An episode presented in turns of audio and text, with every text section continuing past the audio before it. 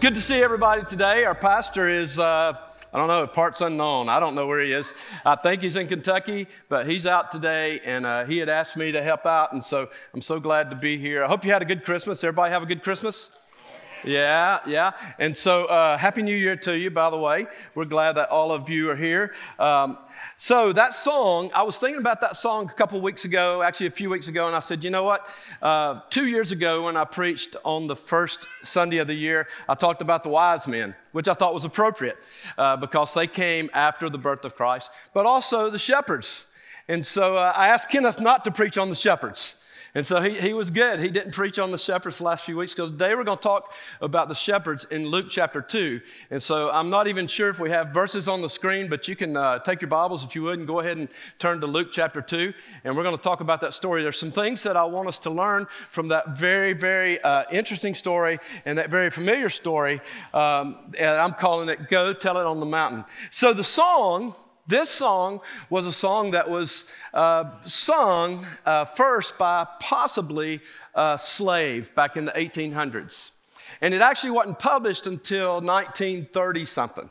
And so it had been one of those songs that had been sung as people were working. Uh, possibly this guy was thinking about the passage or the stories he had heard over the years of what happened with the shepherds when the angels came to visit them. And he came up with this particular song. Now, John Wesley Work was the guy who actually published it in a hymnal back in the 1930s. And so uh, I don't know about you, but I, we've been singing it ever since. It's one of my favorite Christmas songs. And it is because it gives a message, it gives a story, but it also gives us uh, something to do with that story. It, it propels us forward uh, at the end of the song. And so I love this song. I also love it because it's upbeat. I don't know about you, but there's a lot of Christmas songs that are just so slow. And so I also like Joy to the World. So I want you to take just a second. I want you to turn to some person next to you and tell them your favorite Christmas song. Can you do that? Y'all remember Christmas? It was like a couple weeks ago, last week. Your favorite Christmas song? A little audience participation here.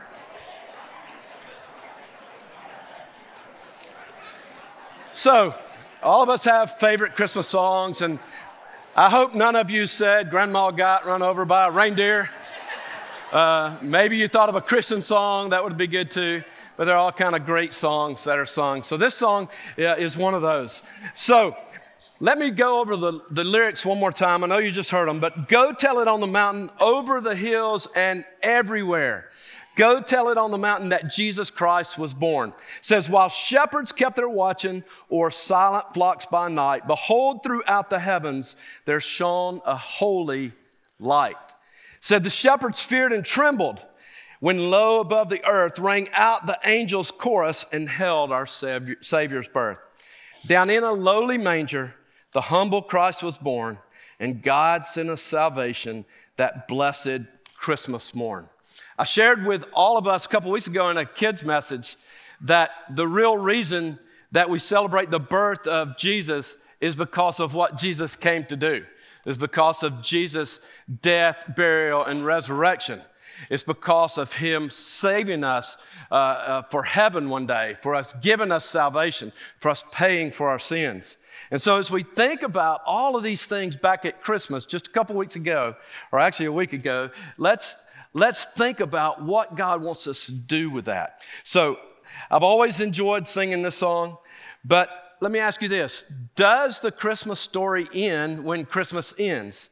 I mean, last week when we had Christmas at midnight on the 25th, was Christmas really over? For us Christians, hopefully not, and hopefully never will be. So, did the shepherds, after they saw the angels, did they just go back to shepherding again? Did they just get back to their work? Did they just very casually say, okay, uh, we're done with that, let's move forward? And I think a lot of times when it comes times for Christmas, we do that because if I, if I had you to talk to other people in here about your Christmas week, uh, you probably would say, it was busy. We did this, this, this, this, this, this. Whew. I was glad when it was done. It was fun what happened. Let's move forward, right? But I don't want us to forget Christmas and the significance of Jesus Christ being born. And we're going to learn about that from the shepherds today. So I want you to know that uh, as we celebrated Christmas, it's just the beginning of the celebration that's to come. Okay? So, what began at Bethlehem continued 30 years later when Jesus officially began his ministry. The gospel that Jesus proclaimed during those years and confirmed with his death and resurrection is the message that we are to share. The same gospel that Jesus shared, we should share. And we need to continue to do that. It's the message that we should boldly proclaim. As the slave wrote many years ago, we are Christians who must go and tell it on the mountain. So this year, the appeal from at least Pastor Ric is going to be let's go tell it. We know we should be doing that as Christians, but let's look at this new year as an opportunity to tell people about the wonders of Jesus Christ. So let me ask you this Have you ever been the first one to know something in your family or in your group? You've been the first, and, and so let me give you some examples. So maybe you were the first one to know you were getting a little brother or a little sister. Maybe you were the first one in your family that your parents shared with you that, hey, we're going to Disney World.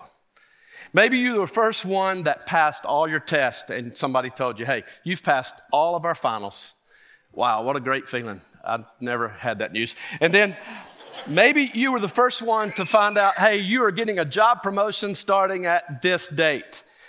When you become the first one to hear something, you get excited about it. My dad, my dad used to tell me a secret before Christmas. I always loved this. I don't know why he did this, but he would tell me what he was getting mom for Christmas. He would always tell me a couple weeks ahead. I think he was so excited about it, he just had to tell. You know, because when you're excited about something, what do you do? You have to tell. So he would tell me, but he was like, Now, Ricky, Ricky, you got to keep this quiet. You know how hard it is for a little kid to keep something quiet? But for some reason, because he trusted me, I kept that secret. But I got to tell you, I was so excited on the day when she opened up her presents.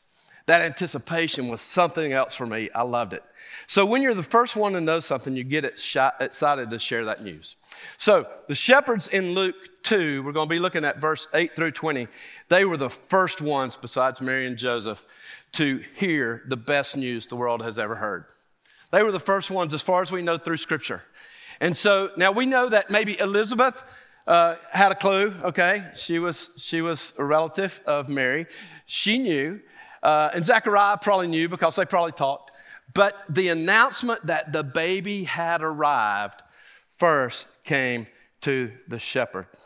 You know, when I was a kid, uh, we used to have a little, I went to a small church, but we used to have a little Christmas play where the kids would, you know, act out the nativity scene. Uh, usually on Sunday night, they were not bold enough to put us on Sunday morning. Usually on a Sunday night at church, and uh, I never got to be the shepherd. I mean, I mean, you don't have to be sad for me, but I mean, think about it. The shepherds got to stand there and hold those cool little sticks with the hooks on them. They got to hold those, and those suckers were about this big. The shepherds didn't have very many lines. So all they had to do was like one shepherd would look at the other shepherd. They would, first of all, look at the angel and go, they would act surprised. Then they would look at the other shepherd and one would say, Hey, let's go see this thing that has come to pass. And then this other shepherd said, Yeah, let's do that. and so they, they ran off. It was, a, it was a quick scene every year. But, you know, me, I always got to be a cow or a sheep or something like that. You know, they put those little, uh, what do they call it, construction paper ears on me. You know, I know you're looking at me now saying, Hey, he would be a cute little cow or a, or a sheep. But I want you to know I never got to do that. Now, there's another song written about this. It's called The First Noel. Now, the first Noel says, the first Noel the angels did say was to certain poor shepherds in fields as they lay, in fields where they lay, keeping their sheep on a cold winter's night that was so deep. Now, when I first heard that song, I'm like, I'm, I'm seeing these shepherds laying down, kind of chilled, eating some chips, you know, kind of watching the sheep. All the sheep are like, you know, bye bye, just kind of hanging there. They're just kind of laying there and the angels come and they jump up. I've always seen it because it said they lay. And so uh, I can't get that out of my mind, and now you probably never will be able to either. But it was a cold winter's night, too, according to the song. And we don't know all that about, uh, about this particular night, but I do know that last year we went to uh, the Holy Lands on one of the tours that Kenneth took us on. And it was cold the whole time, wasn't it? I mean, first day, and we were in March. We were in jackets it was cold. So I know it does get cold there. But that particular song doesn't share the full story. So have you ever stopped to consider the deeper meaning of this song, Go Tell It on the Mountain, or the deeper meaning of these shepherds out in the fields. You know, the Bible teaches us so many things, but sometimes we skip over things. And we forget that everything in our Bible that God has inspired and given it to us for our instruction. 2 Timothy 3:16 says all scripture is given by inspiration of God and is profitable for doctrine, for reproof, for correction, for instruction in righteousness, that the man of God may be complete, thoroughly equipped for every good work. So, this particular passage about the shepherds has significance for us. So, let me ask you this how did this story even make it into the Bible? Well, it's written in the book of Luke. So, let me give you a, a little bit of information about Luke. So, Luke, a lot of people don't realize this. Luke was not one of the 12 apostles that followed Jesus around all the time. He wasn't one of those guys. And a lot of times we just think because he has a book in the Bible or a couple that, that you know, he, he was one of the main apostles, but he wasn't. Matter of fact, Luke had never personally met Jesus. He did not even become a follower until after Jesus had already died and ascended into heaven. He became a follower because of Paul's message to him. And in turn, Luke actually started, he, he, he I'm not saying he quit his uh, physician's business, because he was a physician, which makes him a very detail, detailed person, but he went with Paul on missionary journeys. And he wrote, like the book of Acts, and he wrote the book of Luke. And both of those books are written to a man named Theophilus. And it's thought by theologians that Theophilus was a very important man, a wealthy man, who was supporting the ministry of Paul and of Luke. And Luke took it on himself, being the detailed person that he was, to find out as many details as he possibly could about Jesus. And he did that by asking people who were eyewitnesses. And it's crazy how you remember stuff when you were a little kid. But I was thinking about this last night. We had a teacher named Mr. Coggins. I was probably eight or nine years old. And he would make us do eyewitness reports in our Sunday night discipleship training, which back then was called training union, I think, or church training. But he would make us do reports, and we would have to read a story, and then we would have to report on it. And that's kind of what Luke was doing. He was going to people that he had heard about over the years and through all the stories about Jesus. He was going to people and he was saying, Hey, tell me about this. And he would write it down. Now, we don't know for sure if he ever met Mary and Joseph, but he could have. He could have, he could have said, Hey, Mary, Joseph, I know it was uh, uh, several years ago, 40 years ago, but can you tell me what happened the day that Jesus was born? He could have found these shepherds and said, Hey guys, y'all explain this thing to me because I heard this. And so I want you to keep in mind that as you read this passage, that it's Luke giving a report, uh, kind of like a documentary almost, of what happened with Jesus at this time. So, what really happened that night? Well, the night that Jesus was born, the angel of the Lord appeared to some shepherds out in a field. They were just taking care of their sheep, they were just doing normal things. It was a dark, quiet evening, uh, possibly cold, uh, except for the occasional noise of the lambs. All of a sudden, out of nowhere, an angel appeared and illuminated the sky and filled all around the shepherds. Okay, so I don't know if they were laying down, if they were chilling, eating chips. All I know is that an angel appeared. So, can you imagine that? For just a moment, let's think about it. You're just doing your job, and all of a sudden, an angel appears in the sky, and a huge light lights up the entire sky. I mean, you've got to be thinking, what is going on? I'm pretty sure they had never seen anything like this before. In Luke 2, starting with verse 8, it says, And in the same region, there were shepherds out in the field, keeping watch over their flock by night. And an angel of the Lord appeared to them, and the glory of the Lord shone around them, and they were filled with fear. They were filled with fear. So, would you have been scared? I mean, you never seen anything like that before. Angel appears, you're out in the middle of a dark night, everything's all of a sudden bright, and there's an angel up here. You would definitely have been surprised, and probably you would have been scared. And evidently they were too, because the angel then said this in verse 10 Fear not, fear not, for behold, I bring you good news of great joy that will be for all people. So, first of all, the angel comes to these guys and says, Hey guys, don't be scared. Don't be scared because I've got some great news. And it's not only for you, but it's to all people. And at this time, probably the, the shepherds are not thinking, now, why, why is this angel here? Why is this angel coming to me? Why didn't the angel go to somebody else? But the angel appeared and said, Fear not.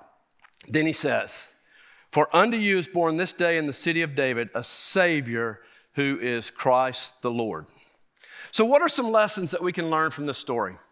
The first thing that comes to my mind is this God decides who is qualified. He decides who he's going to speak to. He decides who he's going to go to. God made the decisions for whatever reason. We're going to see these shepherds. Angel, go see the shepherds. And the angel goes. And you think about, well, well, maybe these shepherds weren't qualified people. You know, a lot of times we hear this about the shepherds. We hear that they were poor, that they uh, were lowly. We hear that sometimes they were scoundrels. Sometimes they were robbers and thieves, that they didn't have the best reputation. We don't know that that's true. A matter of fact, in just a moment, I'll share some more with you about that. Besides Mary, Joseph, besides Mary and Joseph, the people to see the Messiah were these shepherds. They were just ordinary people. They were just like me and you, doing our jobs, and the shepherds had this opportunity. The next question I'm led to ask is this So, if God chose to qualify these shepherds, why has He chosen me as one of His Christian people? Why has He chosen me as His child? I mean, is it anything I've done? Is it because I'm so good? Is it because I can do some silly talent things? Is it because I studied? No.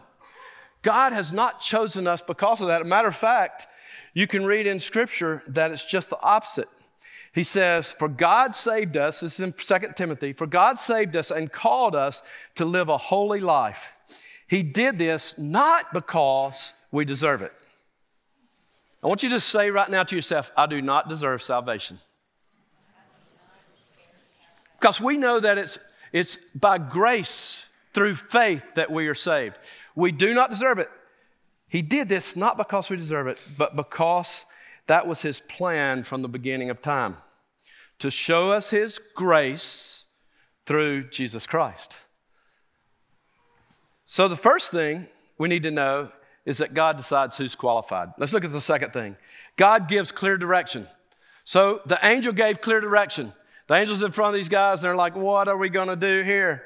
When God tells us to do something, He gives clear direction. Now, sometimes we have to pray about it. Sometimes we have to ask other people who are wiser than us. Sometimes we have to trust God and take a step of faith. But God does give us clear direction. Now, when the angel appeared, the angel said this, and this will be a sign, verse 12, and this will be a sign for you. You will find the baby wrapped in swaddling clothes and lying in a manger.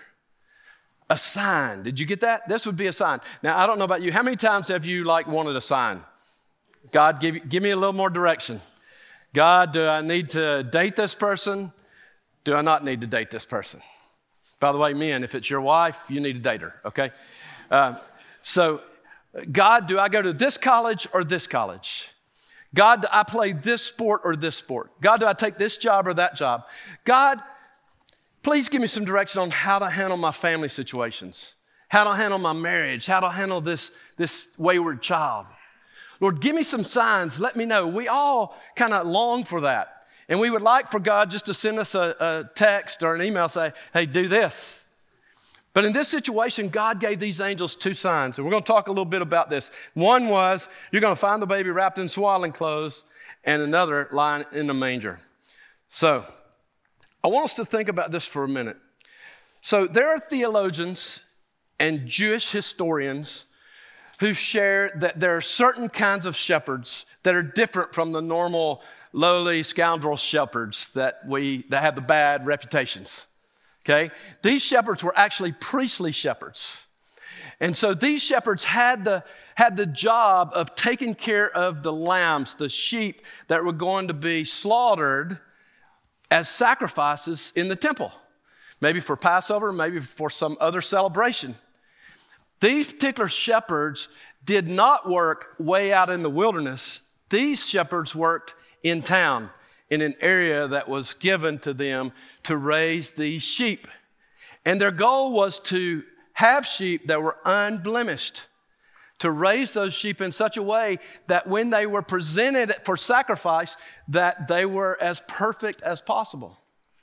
So these shepherds might not have been the other guys. They may have been the guys in town that when the sign from the angel said, Hey, you're going to find a baby in a manger, they're thinking, Hmm, manger, stable. Ah, that's a place where animals are kept. Hmm, that's a feeding trough. Swaddling clothes. Huh, swaddling clothes. Swaddling clothes are not rags, by the way. They're not just a bunch of rags that, that, that Mary and Joseph gathered together, or they would have said something different. But swaddling clothes were very specific. Swaddling clothes were very soft material, much like a real soft blanket, that was designed and, and, and uh, sewn especially for these lamb. So these lamb, when they were born, they would be very carefully taken care of, and they'd be wrapped in these swaddling clothes. So, a couple of clues here that the angel gave the shepherds said, Hey, go, there's going to be a manger, there's going to be swaddling clothes. And the Bible doesn't tell us how they found that. But my thoughts are it was these guys, not those guys. It was these guys who knew something about swaddling clothes, who knew something about a manger, who knew something about taking care, who maybe even knew the prophecy of Jesus Christ coming as the Messiah. So these were guys who were of the priestly nature of shepherds. And so these guys knew where to go. Now, I don't know about you, but I've always thought that there was a star over the stable. Right? You think that? Come on, tell the truth. Have you thought there was a star over the stable? Just hanging up there, and the shepherds looked up and said, Oh, hey, there's a star. Let's follow that. No, that was the story with the wise men, which came later. But it wasn't the story with the shepherds. You don't find that anywhere in Scripture. So the way they knew was possibly that they knew where the stables were, where they took care of the sheep that were to be unblemished. So the Bible is interesting what it says here. In chapter 2, verse 16, it says, And they went with haste and found Mary and Joseph and the baby lying in the manger. So, number three is this it's, it's run, don't walk in the direction that God points you because they ran with haste. Run. Once you know what God wants you to do, run toward that. Don't stop, don't hesitate, go. It's kind of like uh, in scripture where it talks about uh, flee fornication. It's like run, get on the track, get out of here, run away from it to something. And right here, this word haste means they said, Hey, dude, we need to go see what's going on because not only did the angel come, a whole host of angels came and sang. Now, I don't think they sang, Go Tell It on the Mountain. I don't know what they sang, but they sang something. So let's look at this passage in James. It's in James 1 17. It says, Every good and perfect gift is from above, coming down from the Father of light, with whom there is no variation or shadow due to change. So, just like God gave a grace gift, a grace gift to these shepherds by allowing them to know where to go and find this newborn king, he offers a grace gift to us in that of his son, Jesus Christ. The fourth thought on this is when God does something amazing, tell everyone. When he does something amazing in your life, you need to tell folks. Luke 2:17 says this, and when they saw it, they made known the sayings that had been told to them, to them concerning this child. And the shepherds returned, glorifying and praising God for all they had heard and seen as it had been told them. Immediately when they saw what was going on in the, in the stable, after that, they went and told. They couldn't contain their excitement. They knew something now that other people needed to know. And it said they not only told other people, but they left there glorifying God. I guarantee you that after they met Jesus, the shepherds' lives were forever changed. You know, when you experience something life altering, don't you want to let everybody know about it? When you go on a big trip, kids, don't you want to let your friends know what you did? When you do something really cool with your parents, don't you want to tell somebody? When there's really great news or something happens in your family that's wonderful, don't you want to share it? We do. We get excited about that. When you stand in the presence of God like these guys did, your life is forever changed. So there was a point, there was a point where you became a Christian if you are a Christian. There was a point where you realized you're a sinner, where you realized that you couldn't get to heaven on your own, where you understood that the only way you were going to ever spend eternity in heaven and please and honor God on earth was to ask Him to forgive you of your sins, invite Him into your life, and make Him your Lord, meaning that you're going to follow Him all the days of your life, and your Savior, recognizing that He's taking you to heaven. There was a point when you did that. And if you did that, let me tell you, that is an incredible point of celebration. Because just like there was a huge celebration when Jesus Christ was born, when you are reborn, when you become a Christian, you should have great thrill and excitement about that. And you should go and tell. One of the things that I do with the kids when they pray to receive Christ, uh, sometimes they do that with their parents, and I just get to talk to them about it, but I always encourage them to go and tell somebody. Go tell your teacher. Go tell a friend. Uh, go tell your grandparents. Why don't you give your friend a call today? Let your parents, let, ask your parents to use their phone and call and tell somebody that you accepted Christ. When there's good news to be shared, to be shared, we need to share. The Bible says in 2 Corinthians 5 17, it says, Therefore, if anyone is in Christ, he is a new creation. Old things have passed away, and behold, all things have become new. That is worth sharing with other people. And the Bible says, the psalmist says this He says, Come and see what the Lord has done.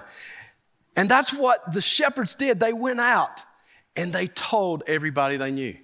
You know, I bet you there were years later, maybe, let's say 30 years later, maybe when Luke possibly was interviewing one of these shepherds, and, and they were still excited about what they had seen that day. I mean, it's not every day that something like that happens, right? So, the next thing is this nothing compares to God's power. Nothing. Nothing compares to His power. When God sends us a sign and tells us which way to go, and we decide to go there, we will be honoring Him and will receive blessings. But I want you to know this it's all because of His power. There's nothing that we can do that is any more wonderful than what God can do for and through us. Would you agree? I mean, God wants to use us, and His power, the Bible says that when the Holy Spirit comes in us, His power comes in us. And His power can be shared with everyone around. I've been amazed at all the different things I've experienced over the last few years. I've been blessed tremendously as a, as a minister of the gospel. Um, I was thinking earlier, I think this is my 40, 42nd year of full time ministry in churches. And I've been able to be in youth groups, lead family ministry, do education ministry. Um, I've been able to do children's ministry, of course, been able to do family ministry. God's allowed our family, we were talking about this the other day, God's allowed our family to go all over the world on mission trips and be able to share some incredible things with people. I want you to know that none of that is because of Ric Callahan. I'm just not smart enough. I'm just not good enough. I'm just, I, I, I, can't speak well enough. I'm just not that good. And I know that it's only because of God and His blessings that we've been able to do this. I've been able to do some real fun things too over the years that were blessings. I mean, I look over here, I see David Johnson. David didn't know I was going to say this, but David Johnson used to work with me on church staff. And I went to him one day and I said, David, I got an idea. I was children's minister. I said, David, I want to buy a fire truck for the kids' ministry. And I'm sure David wasn't expecting that. But you remember that, David? And I said, here's what I want to do with it. I want to be able to go to schools. I want to set it up like a, like a rolling kids ministry show. And I want to go places and do stuff with it and share the gospel. And, and you know what? David, he, he, because this is David, Dave said, let me think about it. he was like a daddy. And, and, and, but you know what? A couple, a couple of days later, he came to my office, knocked on the door, and he said, Go buy you a fire truck. And we bought a fire truck, didn't we, David? And we did all kind of ministry with that fire truck for years. God's allowed me to do some great things, but I want you to know this. It's not about me, and it's not about you either. If God's allowed you to do something, that's an act of grace on your life that He's allowed you to do. So why don't we say, come and see what God has done? And these shepherds were like, hey guys, I promise this has happened. So let's follow Jesus. Let's tell everybody. So just like the song this old slave wrote or sang over 100 years ago, every believer in the Lord Jesus Christ has the responsibility to go and tell it to the mountain, over the hills, and everywhere. None of us is exempt. None of us who are Christians are exempt. Whether we walk next door, go around the world to share, whether we're talking to a sports team, whether we are uh, doing a podcast, we are not exempt if we're Christians. We are to share the love of Jesus everywhere. We're to be like these shepherds and to share it with excitement. And we're to go with haste toward Jesus and get our instructions and then move forward and do what he wants us to do. Celebrating the birth of Jesus at Christmas is only the beginning.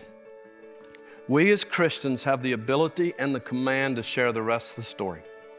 That's on us, y'all. This is what motivates us as Christians to go tell it on the mountain, over the hills, and everywhere. So, my challenge is real simple it's go and tell. It's go and tell. This year is the year to go and tell. Tell people at your work. Tell people that you see in your work. Tell people at school. Tell people at the park while you're playing with kids.